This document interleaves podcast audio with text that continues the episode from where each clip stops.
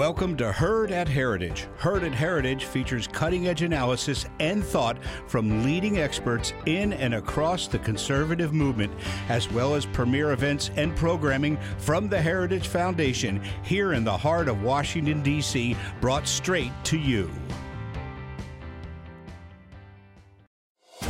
Thank you for listening to this Heritage Foundation event. Every day, the Heritage Foundation holds important events with respected and influential leaders and policy experts on today's most important issues. Our events are part of our mission to formulate and promote conservative public policies based on the principles of free enterprise, limited government, individual freedom, traditional American values, and strong national defense. We hope you enjoy the program.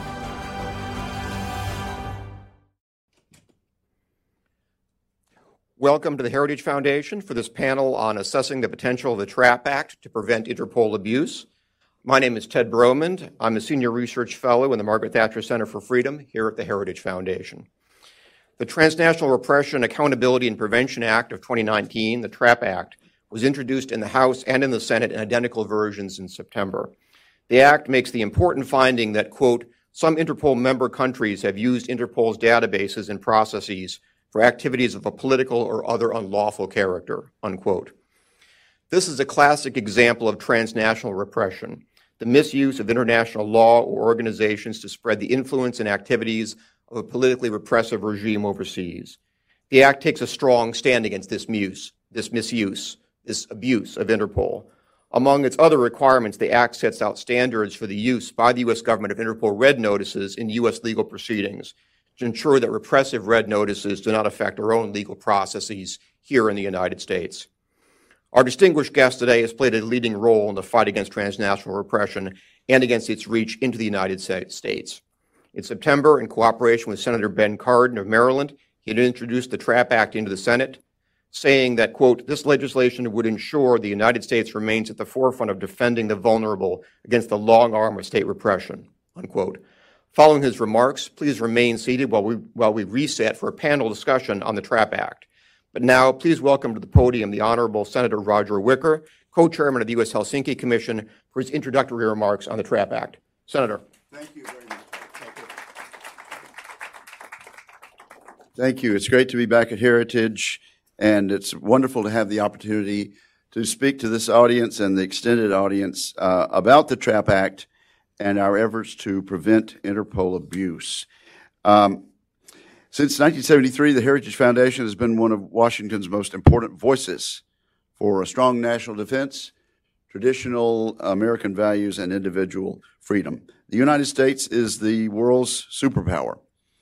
But to lead, we must be involved, engaged, and inspire others who support the values we hold dear. So thank you, uh, Dr. Bromund, for this invitation to discuss a question that deals directly with these values and these issues. The topic today is how America can advance the rule of law. Specifically, how can we stop autocratic governments from abusing international organizations like Interpol to oppress political dissidents beyond their borders? Since its founding, the Heritage Foundation has sought to turn abstract principles like this into concrete policies, and that's what we hope to do with the TRAP Act. As co chairman of, of the U.S. Helsinki Commission, a congressional watchdog focused on human rights and democracy in Eurasia, I worked with my colleagues to introduce bipartisan, bicameral legislation to do just that. Ranking member Ben Cardin and I authored the Senate version of the Transnational Repression and Accountability and Prevention, or TRAP Act of 2019. This bill takes this notion about what America should do and shows how it can be done in the case of Interpol. Interpol is a vital international organization. Our own government is one of 194 members that work daily with Interpol to bring criminals to justice and counter threats to security. But darker forces are also at play within the organization. As the Wall Street Journal's editorial board wrote in February, Interpol has a dictator problem. Russian dictator Vladimir Putin is a perfect example. Bill Browder, friend of Sergei Magnitsky, author of Red Notice, and an effective advocate for the Russian people, has been targeted by at least eight Interpol diffusions issued by Mr. Putin. Diffusions, like Interpol's famous red notices, are requests to detain individuals for possible extradition. They are very serious threats. Mr. Browder is a champion for transparency, accountability, and human dignity. He received the 2019 Lantos Human Rights Prize for his work as the father of Magnitsky sanctions, the most consequential enforcement mechanism of the modern human rights movement. Other prize winners included, include the Dalai Lama and Professor Elie Wiesel. So Mr. Browder is in good company. The barrage of Russian diffusions targeting Mr. Browder is an attempt to intimidate him, prevent him from traveling internationally, and in the worst case scenario, send him to a Russian prison. Although Interpol has repeatedly rejected the diffusions against Mr. Browder, recognizing them as politically motivated, Mr. Putin has not been deterred. The Kremlin faces no consequences for its serial abuses and so continues these attacks. Interpol should impose costs for malign behavior. As Interpol's constitution clearly states, it is, and I quote, strictly forbidden for the organization to undertake any intervention or activities of a political, military, religious, or racial character, unquote. Mr. Putin's targeting of Bill Browder is entirely political. It is a violation of Interpol's mandate for the prevention and suppression of ordinary crimes. That does not mean crimes as defined by the world's worst dictators. But Russia feels so comfortable that it does more than repeat bad behaviors. Mr. Putin has actually nominated a candidate for the Interpol president, presidency. Earlier this year, that position opened up um, only after the previous president was secretly arrested by his home country, Communist China. Mr. Putin's candidate would have further corrupted the agency. Rewarding him with choosing the Interpol president would be like making Xi Jinping the NBA commissioner. I learned of this Russian candidacy at this year's Halifax Defense Conference. I joined with my fellow Helsinki commissioners, Jeanne Shaheen and Marco Rubio, as well as our colleague, Senator Chris Coons, to denounce this move. At the 11th hour, we were successful in blocking Mr. Putin thanks to an outcry from Americans and our Western allies. But it was a close call. Mr. Browder is only one victim among many. And Russia is far from alone as an abuser. There are other high profile cases. The NBA, and I've already mentioned it, has been in the news a lot lately for caving to foreign censorship.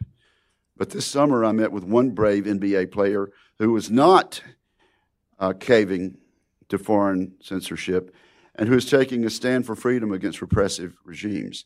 Enes Kanter is a Turkish citizen, a player for the Boston Celtics. He courageously speaks out against President Erdogan's human rights abuses.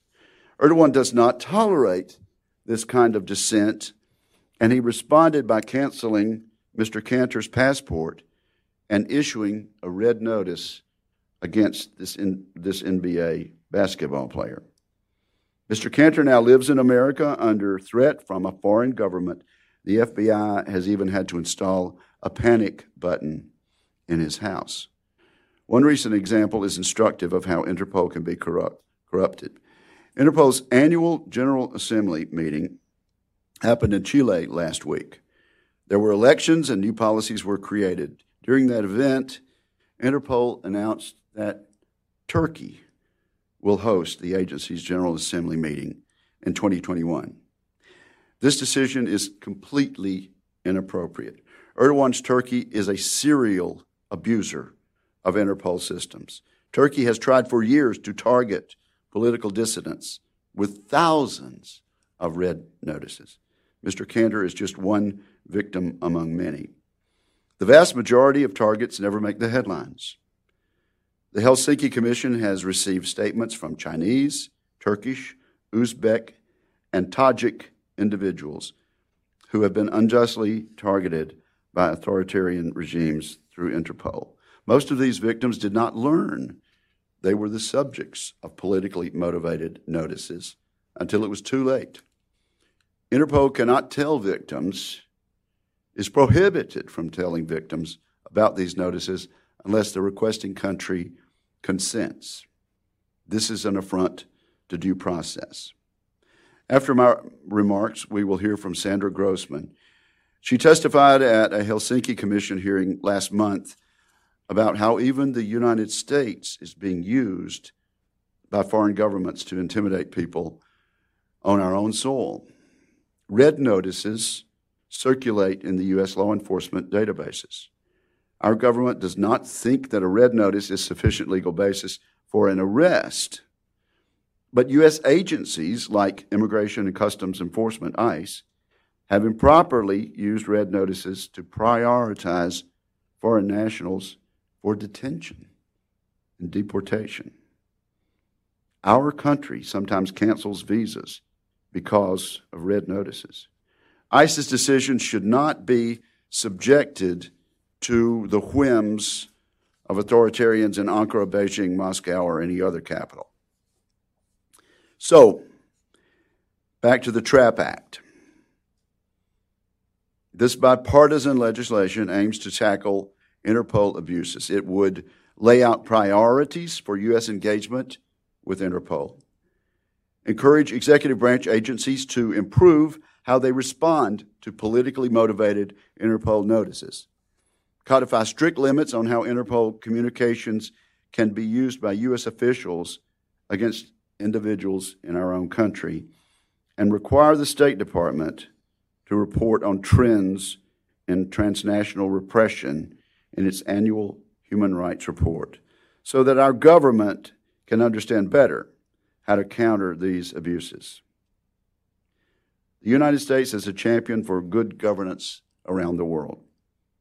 That includes within Interpol. My colleagues and I realize why this agency is important and why red notices should be used as tools to accomplish law enforcement and to accomplish the Interpol mission.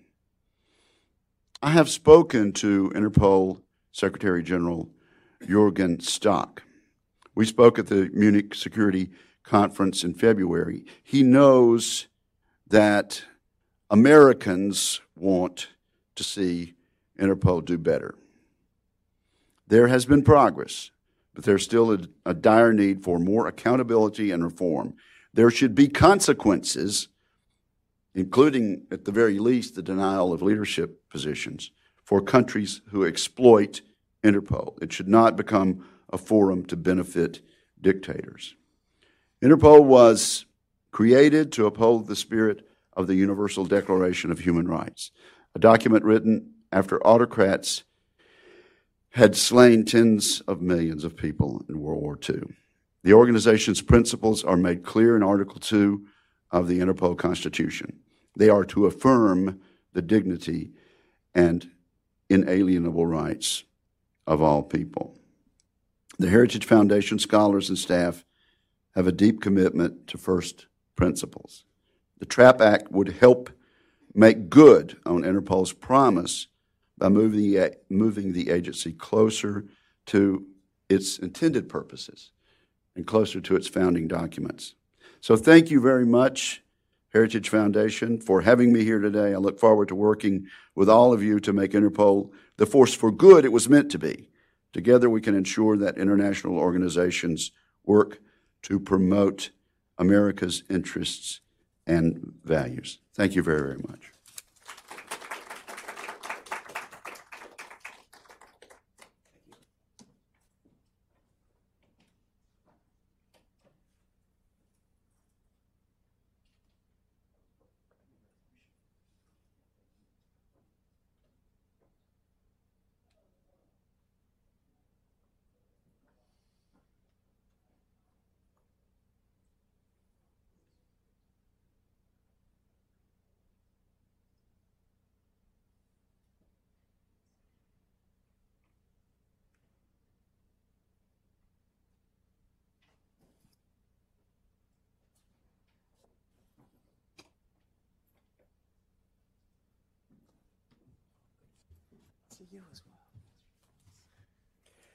Thank you very much for remaining seated. Uh, we'll now continue with the panel portion of the program. I'll ask each of our panelists to make some introductory remarks about the problems the TRAP Act seeks to address. In deference to all three of our distinguished panelists, I'll keep my introductions of them extremely brief. Speaking first, we have Tom Firestone. He's partner at Baker and McKenzie and formerly was acting chief of the law enforcement section at the U.S. Embassy in Moscow.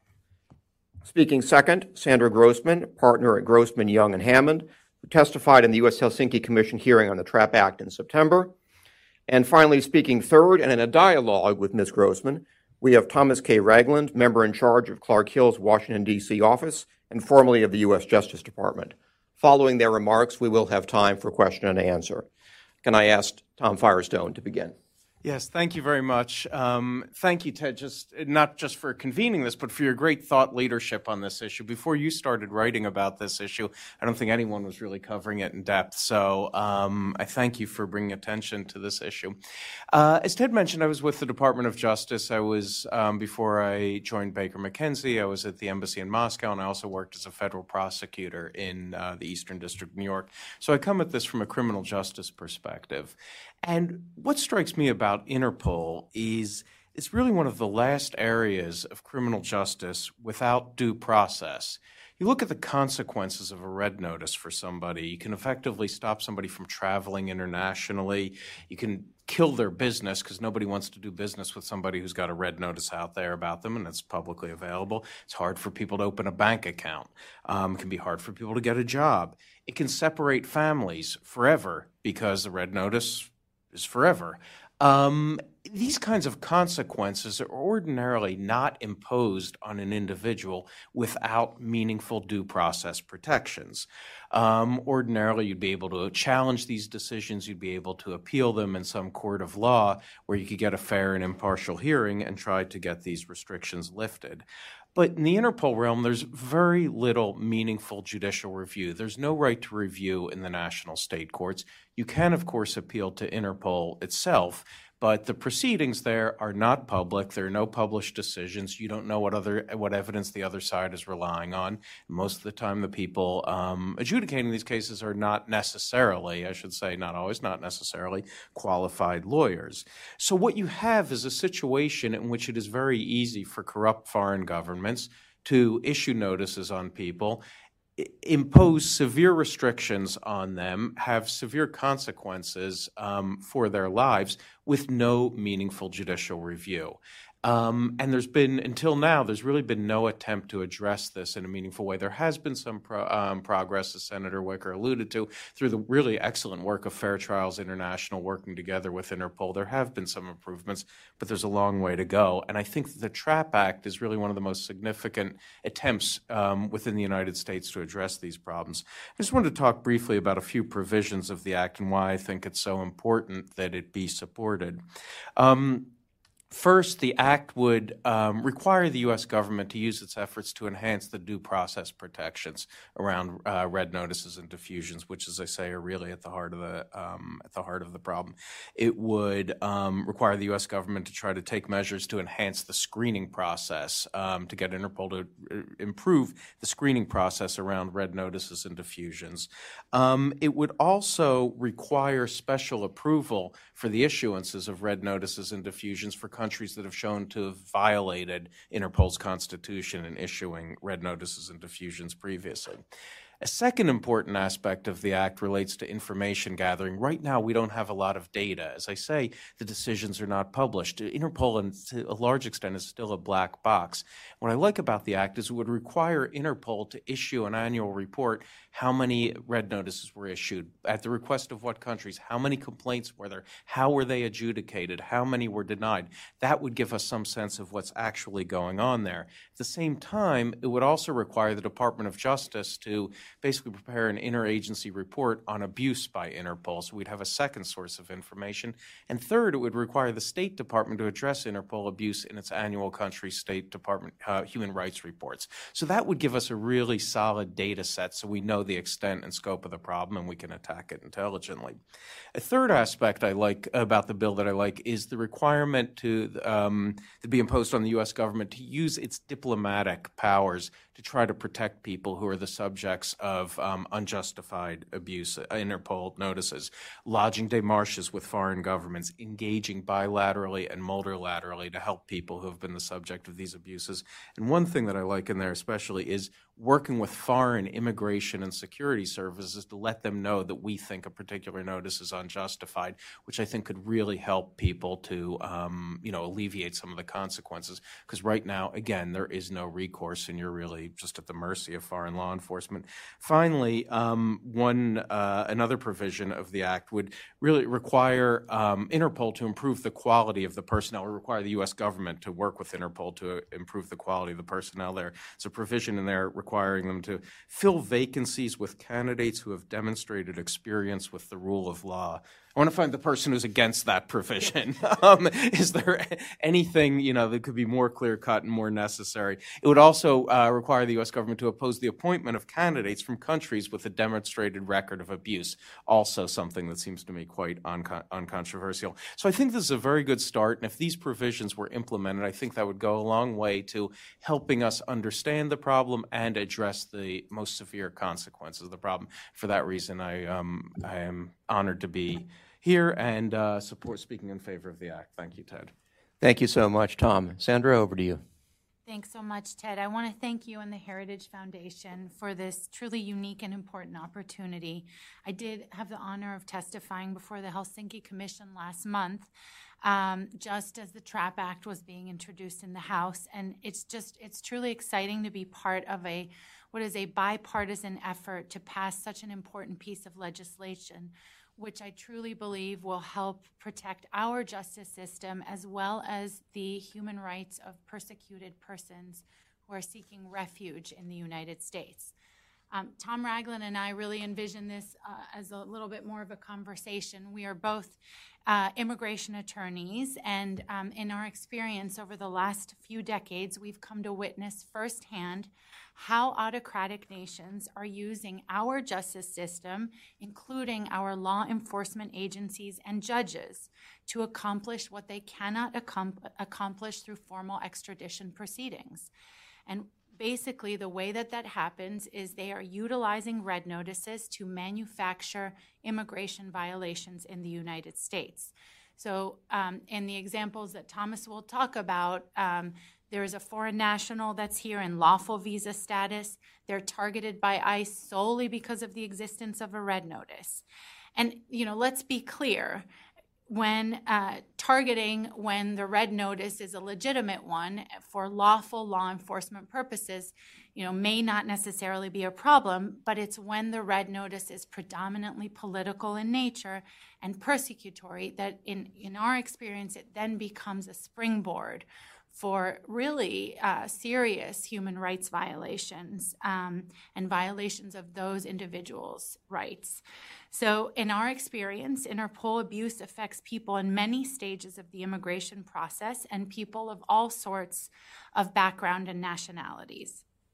Before we get to the examples, it's important for people to understand how Interpol and red notices function despite popular misconceptions, and uh, Ted has talked about this, this kind of Hollywood image of Interpol, there is no Interpol investigatory body. They do not go out and investigate these requests uh, from member countries. Interpol is merely a conduit for communicating information from member states. And one of the ways that they communicate are through its famous red notices. A red notice is not an international arrest warrant, as it says on Interpol's own website. Um, it's essentially a lookout notice or a request for law enforcement worldwide to locate and provisionally arrest a person pending extradition, surrender, or similar legal action. So, in the US, if there's an individual here that is the target of, the, of a red notice, there is clear Department of Justice guidance on um, how you know the red notice is supposed to be effectuated or not. Under US law, uh, a red notice does not a red notice alone does not meet the probable cause standard under the Fourth Amendment to the Constitution uh, for effectuating an arrest. And in fact, Interpol itself acknowledges on its web on its website that quote unquote red notices are not reliable indicators of guilt. So uh, the way that it's supposed to work is once there's a red notice, there there has to be a uh, the criminal division, Department of Justice criminal division, has to first make a determination if a valid extradition treaty exists between the United States and the requesting country for the specific crime involved. Then, if the subject can be extradited and after a diplomatic request for provisional arrest is received from the requesting country, uh, then the facts are communicated to the U.S. Attorney's Office with jurisdiction, and they will then obtain an arrest warrant requesting extradition. Unfortunately, that policy is not happening.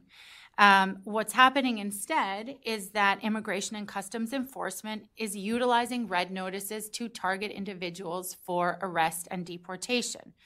Uh, there's a, uh, you can Google this, there's a, a ICE program called Project Red, which is a coordinated effort between ICE and Interpol to arrest and detain individuals with red notices. There's a lot of information on the website about how many foreign fugitives they've arrested in the United States um, and how many have led to actual deportation, but there's nothing on the website that even alludes to the fact that red notices can be challenged, that some of them are illegitimate, that they're not reliable indicators of guilt. And so, you know, one begins to wonder do these law enforcement agencies themselves understand what a red notice is and isn't? And so, with that, I'll hand it over to Thomas to go through some of these examples. Uh, thank you, Sandra. And uh, I also want to thank Ted for, uh, as Tom said, being a thought leader on this on these issues and having served um, uh, in some of my cases as a as an expert witness on Interpol issues, which has been of critical importance uh, in those cases. Um, in most of the cases described, including the cases in which Sandra and I have been uh, personally involved as legal counsel, um, what happens is that ICE has targeted and arrested our clients for no other reason than the existence of a, a red notice, and uh, in these cases, a politically motivated red notice. Um, as Sandra said, ICE's conduct in these cases is directly in conflict with uh, Department of Justice policy, and it arises really from a fundamental misunderstanding of what a red notice is. Most troubling, U.S. law enforcement officials, uh, and perhaps it's unwittingly, uh, are doing the bidding of author- authoritarian regimes like Russia and China and Turkey and Venezuela um, and other countries who abuse the Interpol system.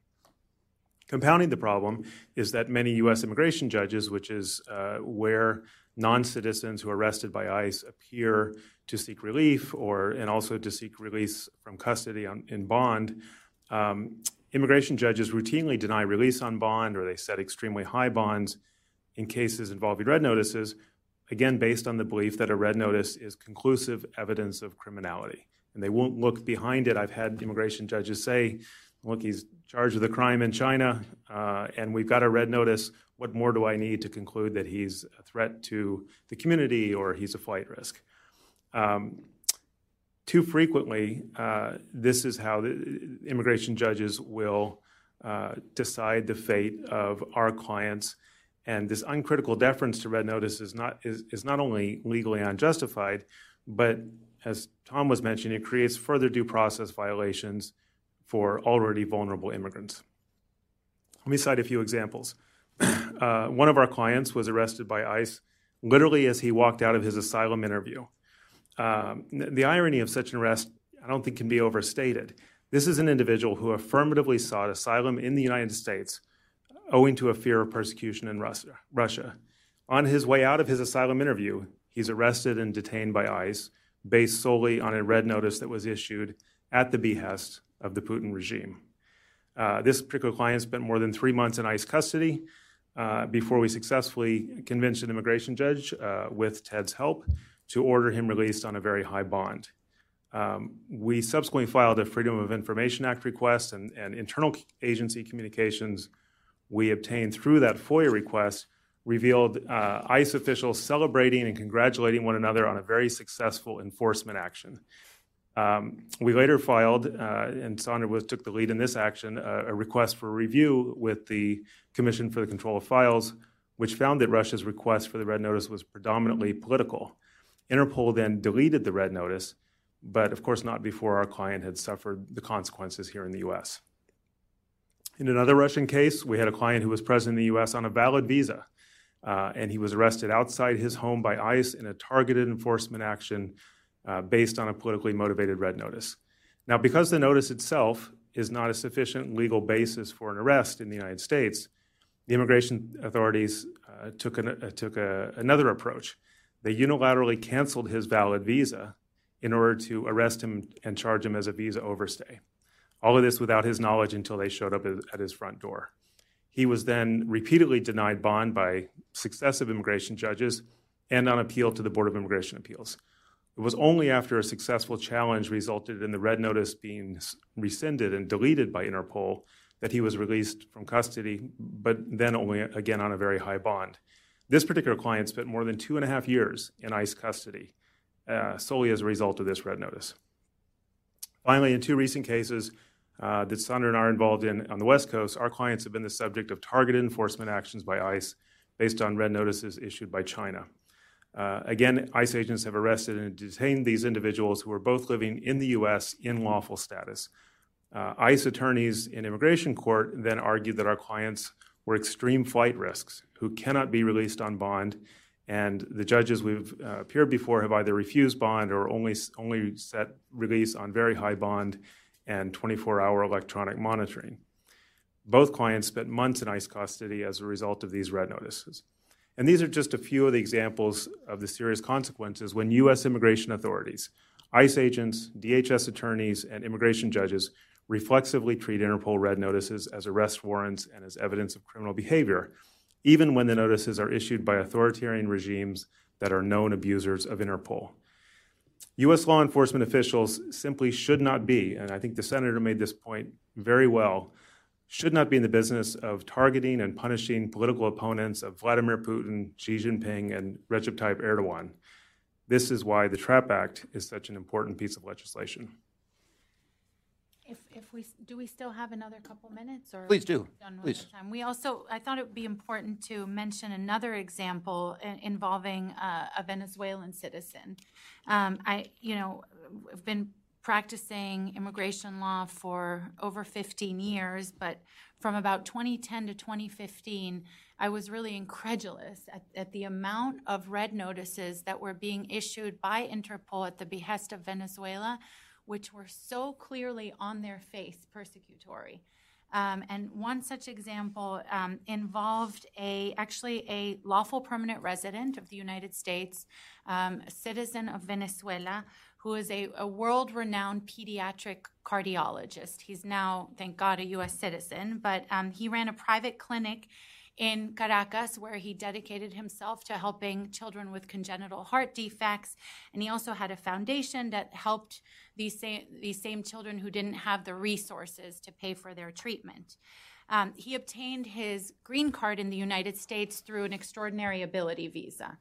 And um, he became the victim of what's nothing else other than a ruthless political persecution campaign against private doctors and hospitals in Venezuela after a young patient of his died of an acute lung injury caused by a scorpion bite.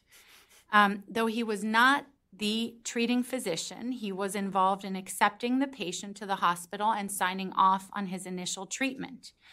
Upon the unfortunate but unavoidable death of the child, my client's really 11th hour act of kindness became the Chavez regime's pretext to rile up public fervor against a perceived elitist medical establishment in Venezuela.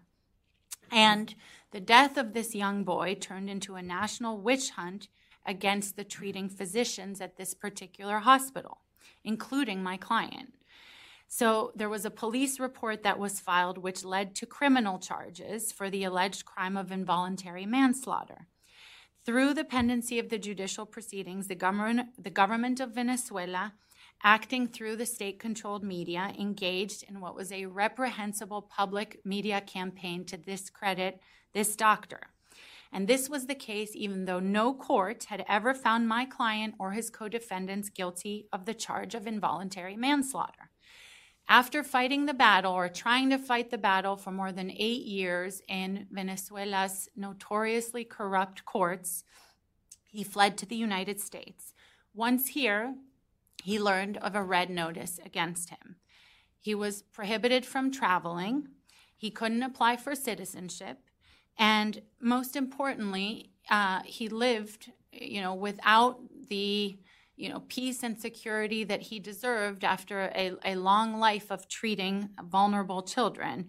Um, all because of his name and reputation were damaged and unfairly damaged in Venezuela.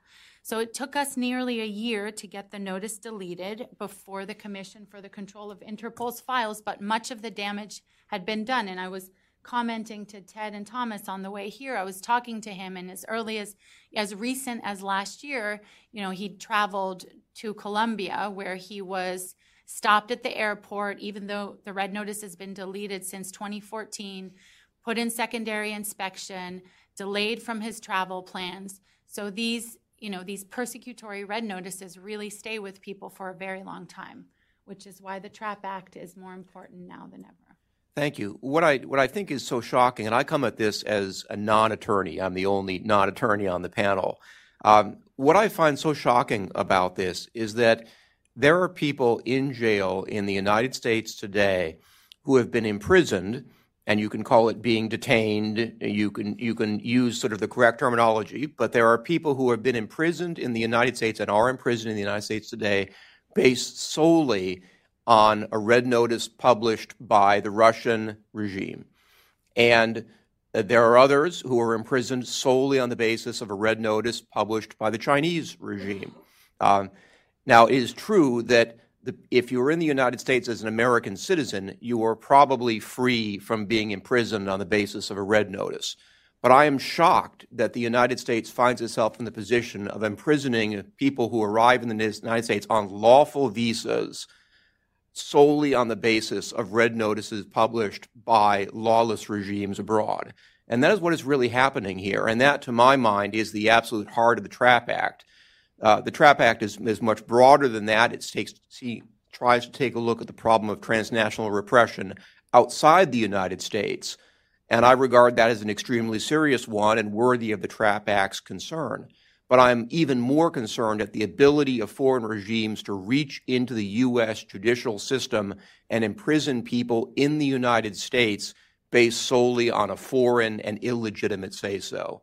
That I find genuinely shocking, and it's something that I think conservatives and liberals alike should unite in denouncing. And I'm delighted that the TRAP Act has taken a genuinely bipartisan and I think a very thoughtful approach to this problem of Interpol abuse. I'm going to ask the audience if there are any questions. I have a couple of questions uh, for the panel as well, uh, but I'll let the audience have the first crack. Uh, there are a couple of microphones that are potentially going around here. Um, if anyone in the audience has a question, please state your name, your affiliated organization, uh, if you have one, and um, please, as always, as I always say at these events, please keep your question in the form of a question. Anyone?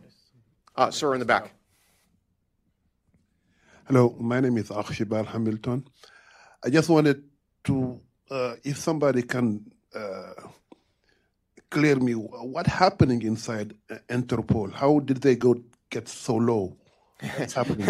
that's a good, that's a really good question. Um, I'll, I'll, pass that. I have my own answers to that, but I'll, I'll pass this down the line and, and see if any of our panelists would like to take a crack at responding to that. Well, I'll, I'll start out. I don't know that they went so i mean i think the organization is a good one. It's set up for good purposes of facilitating cooperation among law enforcement throughout the world. We obviously need this kind of organization to fight terrorism money laundering drug trafficking human trafficking and all the other forms of tr- sophisticated transnational organized crime. The problem is like any good instrument of law enforcement it can be abused and it is vulnerable to abuse because there's so little review of the uh, the notices that go, the requests from national law enforcement that go in there. They don't have the resources. They're not set up to do a meaningful judicial review. And I think at the point when it was set up, you know, as as everyone has been pointing, it's a mechanism for exchanging information. It just didn't really occur to people how easy it would be to abuse it. Abuse started other regimes picked up on what certain abusive regimes were doing, and then it started snowballing. And now we're in a situation where the abuse has way outpaced the controls on the abuse. And that's why I think the TRAP Act is so important. Uh, I think, Tom, that's exactly right. I would just add my sense of this with respect to Interpol and also with respect to U.S. immigration authorities is it is a function of uh, law enforcement. Um, and yeah. it, there's this there's an expression that if uh, if the only tool you have is a hammer, everything looks like a nail, right? Uh, I think from a, a law enforcement perspective, uh, if you view things as there are there are criminals who are sought for prosecution, and that's kind of your focus, then adjusting that and modifying it in the face of uh, what are obviously, in many cases, persecutory requests for extradition or detention uh, by author- authoritarian regimes, it takes a little bit of a, an, an, adjustment of the mindset. And you know, the the the the targeting by ICE, for example, that I mentioned, is not speculation on our part, but is uh, based on information and documents that we've been able to obtain. In some cases, uh, they're presented as evidence in court proceedings. For example, uh, notices that describe targeted enforcement actions based on a red notice with, with uh, you know, uh, clearly out there. Other documents that we often obtain through FOIA requests that reveal that, that the red notice itself is the basis and the sole trigger for enforcement actions. So, and I'm not suggesting that this is being done in a malicious way, but rather uh, that law enforcement views somebody who uh, they have a document that says here's an individual who's charged with a crime from whichever country, and an international organization, not China or Russia, but Interpol, which is a respected organization, has now issued what we take to be an international arrest warrant, and we're going to honor that because we're law enforcement. So, again, this is also why I think the TRAP Act and having actual legislation, as opposed to just advocacy, is so important. And when you have somebody like Senator Wicker and the other uh, senators and congresspeople who are sponsoring this legislation, saying we're putting our imprimatur on this and we've considered this and we've studied it and we believe this is important. I think that that's hopefully will go a long way toward addressing that abuse. Just, just very briefly, I mean, I absolutely agree with, with what everyone has said. I also think, to answer your question, I think these autocrat, autocratic nations have gotten really good at uh, kind of formulating the criminal charges in the red notice so that you know, they appear to be ordinary law crimes. You know, so Thomas and I represent an individual who spent, I don't know, four months now in a prison uh, in California, and you know, he's charged with with basically a, a financial crime. Um, and so it's it's very difficult to unpack these crimes and to show that they are predominantly political in nature. And on their face, they look like they would pass the standards that the folks uh, in, in Interpol that are supposedly vetting the red notices, you know, they look, these crimes look like they're passable. So I think that's part of the problem. I also think Interpol needs to do a much better job of, of in that, in that primary vetting process. They need to take into account political context. They need to, especially at the Commission for the Control of Interpol's Files, which is the body that then reviews requests um, by individuals to, to, you know, arguing that their red notices are political or illegitimate. They need to have people there that are uh, well versed in principles of human rights and international law. So. Tom, you wanted to? Yeah, just a brief. I just wanted to reiterate. I mean, I spent 14 years with the Department of Justice focusing on transnational organized crime. So nobody is more sensitive to the need for a mechanism like Interpol, an exchange of information to combat transnational organized crime than I. But I recognize, especially having been a prosecutor, that people are fallible. The power of the state is enormous. And that's why in the U.S. you can't indict somebody federally without going to a grand jury. You can't get a search warrant without getting approval by a judge. There's a right of habeas corpus. There are various rights of appeals all of which are designed to protect the individual against mistakes, sometimes malice, sometimes just you know mistake on good faith mistake on the part of law enforcement at the international level, through Interpol, we don't have any of the same equivalent protections, and there's this gap, and that's where uh, that's where the whole problem is. And so I think that you know, as we've been saying, the system, the international system, needs to keep up with uh, with the reality. And what we've got because of Interpol, exactly as Thomas was saying, you've got a warrant issued by a foreign government. We don't know what went into that, who drafted it, what protections were around it. Filtered through Interpol, it comes to somebody in ICE and it looks very good. Oh, it's Interpol, a distinguished international organization. It comes from foreign law enforcement, and you've got U.S. law enforcement acting on the basis of warrants that are not vetted in the same way that domestic warrants would be vetted, and that's our whole problem. I'll just add, I, I, agree with everything the panelists have said. I'll just add one more comment on to what is really actually a very penetrating question. Um, the Interpol's one of Interpol's founding assumptions is that all of its member states are equal. Uh, and this is this is an assumption that Interpol doesn't have on its own. Uh, you can take a look at the United Nations. Every member of the Interpol, every member of the UN General Assembly gets one vote.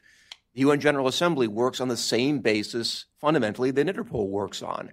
Every nation is taken to be equal in its capacity, uh, in its sovereignty, in its judicial abilities, in the functioning of its police system, in its basic law abidingness, and its willingness to uphold Interpol's rules.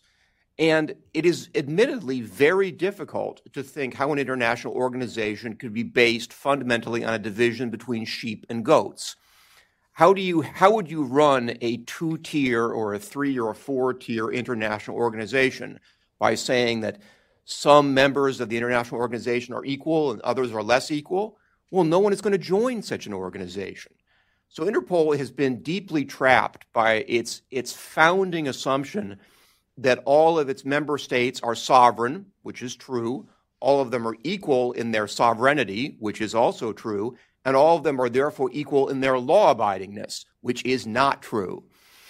And that's, that is the fundamental problem. It's why I persist in believing that if you want to solve this problem at the Interpol level, you, Interpol needs to take the authority, which it already possesses, and start expelling member nations from Interpol for persistent malabuse of the Interpol system. I think if Interpol did that, it would create a deterrent effect that would prevent future or discourage future abuse. But Interpol, with its, its guiding assumptions, is very unwilling, extremely unwilling, to take the steps of expelling anyone. So I, mean, I think that guiding assumption is a fundamental reason why you have Interpol abuse. I wish it were as simple as Interpol being corrupted or Interpol being malevolent or Interpol having bad intentions. I don't think those things are true. I think the problem is much deeper and much more subtle than that. Uh, would someone else in the audience like to pose a question? Um, you, you got your hand up first, ma'am, so I'll call on you. Hi, I'm Rebecca Shaeffer. I'm with an organization called Fair Trials International. We've been working on reform of Interpol's processes since 2013 um, with some success. Um, you'll know, practitioners, that a lot of the internal mechanisms to vet and um, to challenge abusive red notices are, are much more robust than they used to be, but there's a lot of work to be done. There's now sort of standing committees within Interpol, um, which I know the US has supported, and I think this legislation will sort of enable them to continue to support um, these reform mechanisms within Interpol. Um, I'm just trying to get my head around what this is going to look like. I'm asking practitioners here um, in practice. The tra- I mean, this is a thing of beauty. This legislation, it's really, it's really wonderful. It takes a victim-centered approach and a transparency approach and a political approach that I think is really sophisticated. Um, I'm, I'm just thinking about the sort of practical impacts in immigration cases because there is, isn't there already some communication between, for example, Customs and Border Protection or other agencies within DHS and state about these red notices? And it seems to me that there's often a bit of back and forth where state is saying, Eh, we're not sure, or that's a non extraditable case, or something like that. And yet, agencies within DHS are moving forward. So, this seems to be necessary sort of teeth um, to to force DHS to to stop acting in those cases. But I'm just wondering, what, what is that going to look like in cases, and how will you know about that as a practitioner about the communication between state and DHS, and ensure that that has happened? And will they just stop mentioning immigration judges and and, and agents um, that they that they're relying on the red notice, or what do you imagine that looking like? It's a really good question. What what is the criteria for success, and what does success actually look like on the ground in the kind of cases that you deal with? Uh, well, I mean, I'll address that first. Uh, Rebecca, thanks for the question. Um, what I would envision would be if this became legislation, uh, then it has to be communicated, right? And it's it's it's it's communication and education. And I think when I go to court on these types of cases, I feel like a lot of what I'm doing and trying not to do in too pedantic a way is to educate uh, a judge uh, and and oftentimes also the government lawyer that um, the red notice shouldn't just be accepted at face value.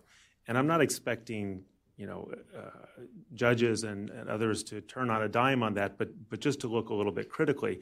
I think if we had this legislation and we had the force of law, then you could incorporate uh, these types of precautions and protections in immigration judge training. I mean, they've hired hundreds of immigration judges in the past few years. You have all these brand new judges, some of whom don't even come from an immigration background, many of whom come from a military background or some other background. Uh, when they receive their initial training, part of it should be okay, you've got this case that comes before you, and the individual is subject to an Interpol red notice. What are the steps you should take, and what sh- should you be informed about? What is U.S. law, and what is what is government policy on approaching those? The same kind of training would be uh, important, I think, for DHS attorneys. It would be important for ICE agents and CBP agents uh, who deal with uh, who deal with these issues. Um, you know, that sort of training and education, I think, would go a long way toward. Um, maybe it wouldn't eliminate the abuse, but I think it would go a long way toward uh, reducing it. I mean, I couldn't agree with you more, Thomas, that it, it, it's an issue of training. It's us constantly having to explain uh, to judges what a red notice is and isn't, and then having them usually defer to the red notice or the government, anyways. Um, so I think I think training um, training will be important. I also think uh, interagency communication. So, you know, for the most vulnerable cases, which I think are, are, are folks like the one Thomas mentioned, our, our Russian client who, you know, was leaving his asylum interview, there should be a communication between USCIS and ICE about uh, particularly vulnerable populations like uh, prospective asylees. Do not pick up you know, potential for illegitimate red notice. So I think increasing that uh, that communication. I also think if there's an individual who's a subject of a red notice who's challenged that red notice, that there should be some kind of communication between, you know, the U.S. Interpol, NCB, and ICE, ERO, USCIS that this red notice is in the process of being challenged, which would then hopefully stop some kind of a enforcement action against that person. Um, so I, I, think that there are specific provisions in there which will go a long way to address these concerns in the immigration system.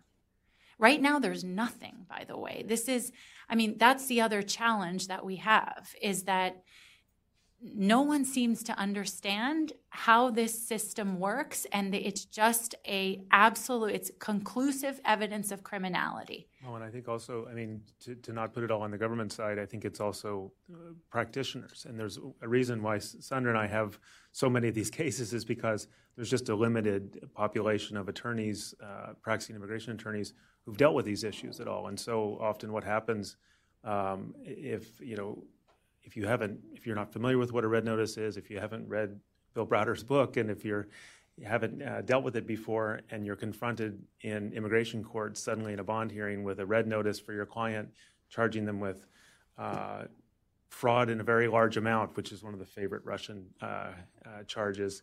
Um, it's hard to defend against that unless you can articulate, as the panelists have, what is a red notice, what isn't a red notice, what do you know, what are the what are the countries that are known as abusers of the Interpol system? And so we also need to, and we've been making this effort, and, and Ted's writing and others have contributed a lot toward educating practitioners uh, in this area, but we need to do more of that.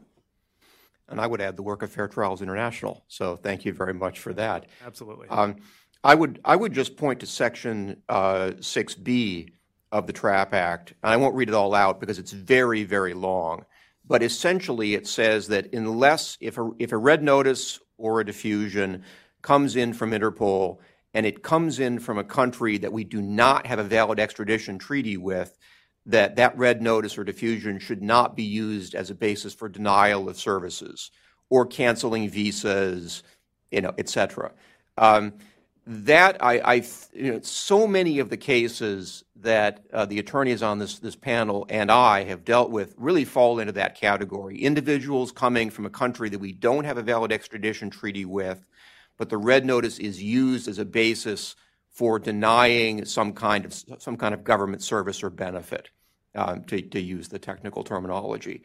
So I think that section alone wouldn't solve every problem. I agree entirely. There is a huge educational issue here. I would just point the finger partly at Hollywood.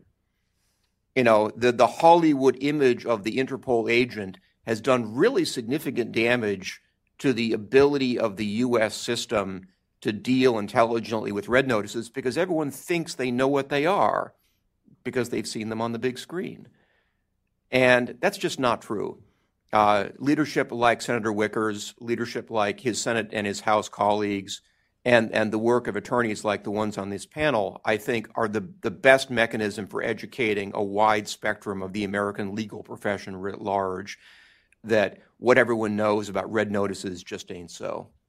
We've got time for, for one more question, and I believe that there was a question here. No? Okay, yeah. My name is Christina. I'm with Grossman Young and Hammond.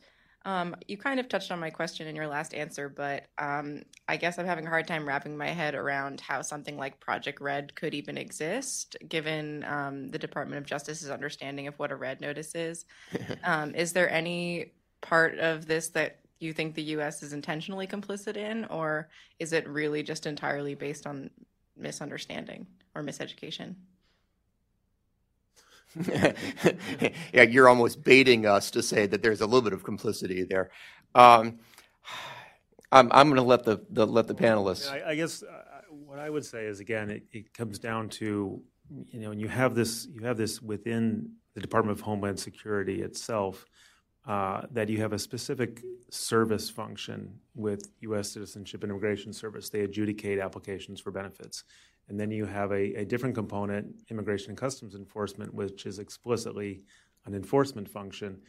Um, and you know the, the concerning things that I've seen even outside the Interpol context has uh, in, in, some of these cases involve ICE collaborating with um, law enforcement counterparts in some of these countries, in Russia, for example, uh, and direct communications between law enforcement agencies. Now, of course, we don't want it, there's nothing wrong with communication between law enforcement agencies, but there should be, you know, collaboration with UK authorities and Canadian authorities, I think should be different in kind from collaboration with Russian authorities and Chinese authorities.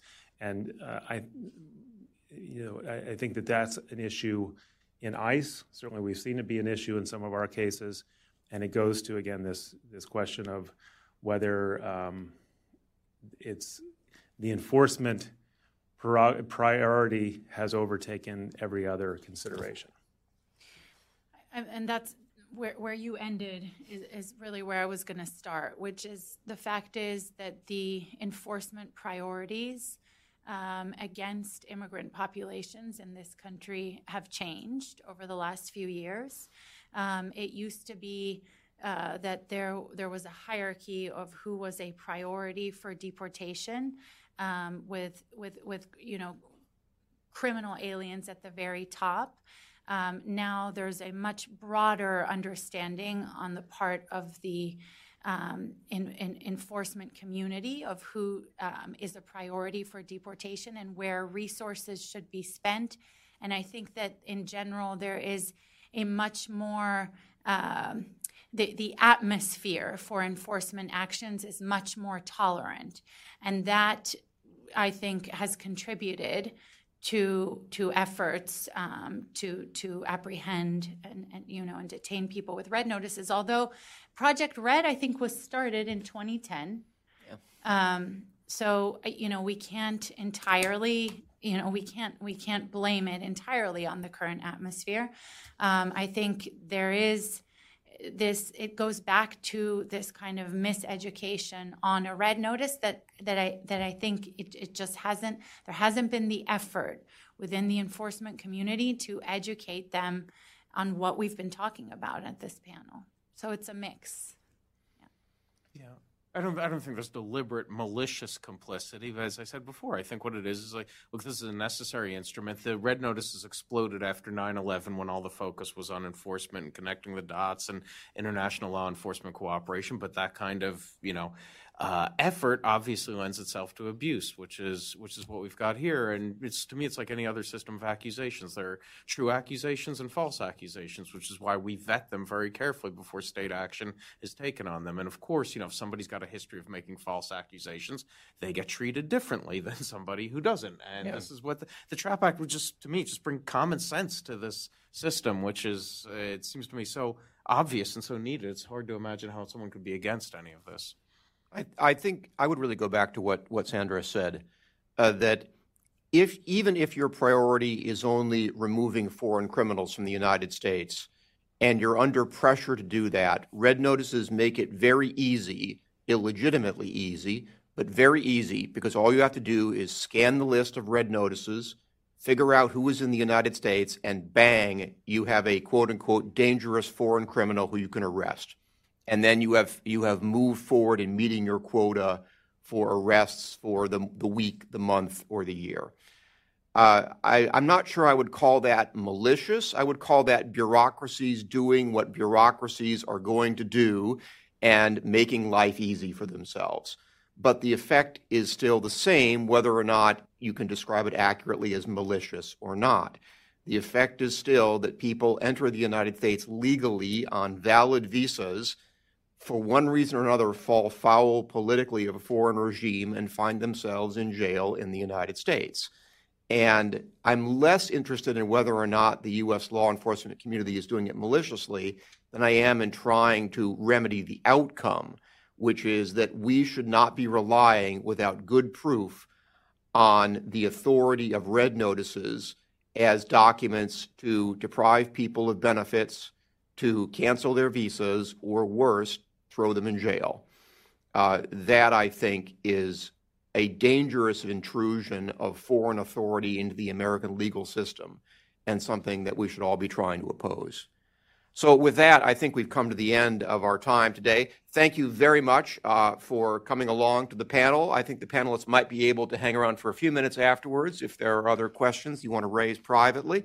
But for now, let me just thank you for coming to this panel on assessing the potential of the TRAP Act to prevent Interpol abuse. Thank you again. Thank you. Thank you. I didn't get to, didn't get to shake your hand as you came in. So.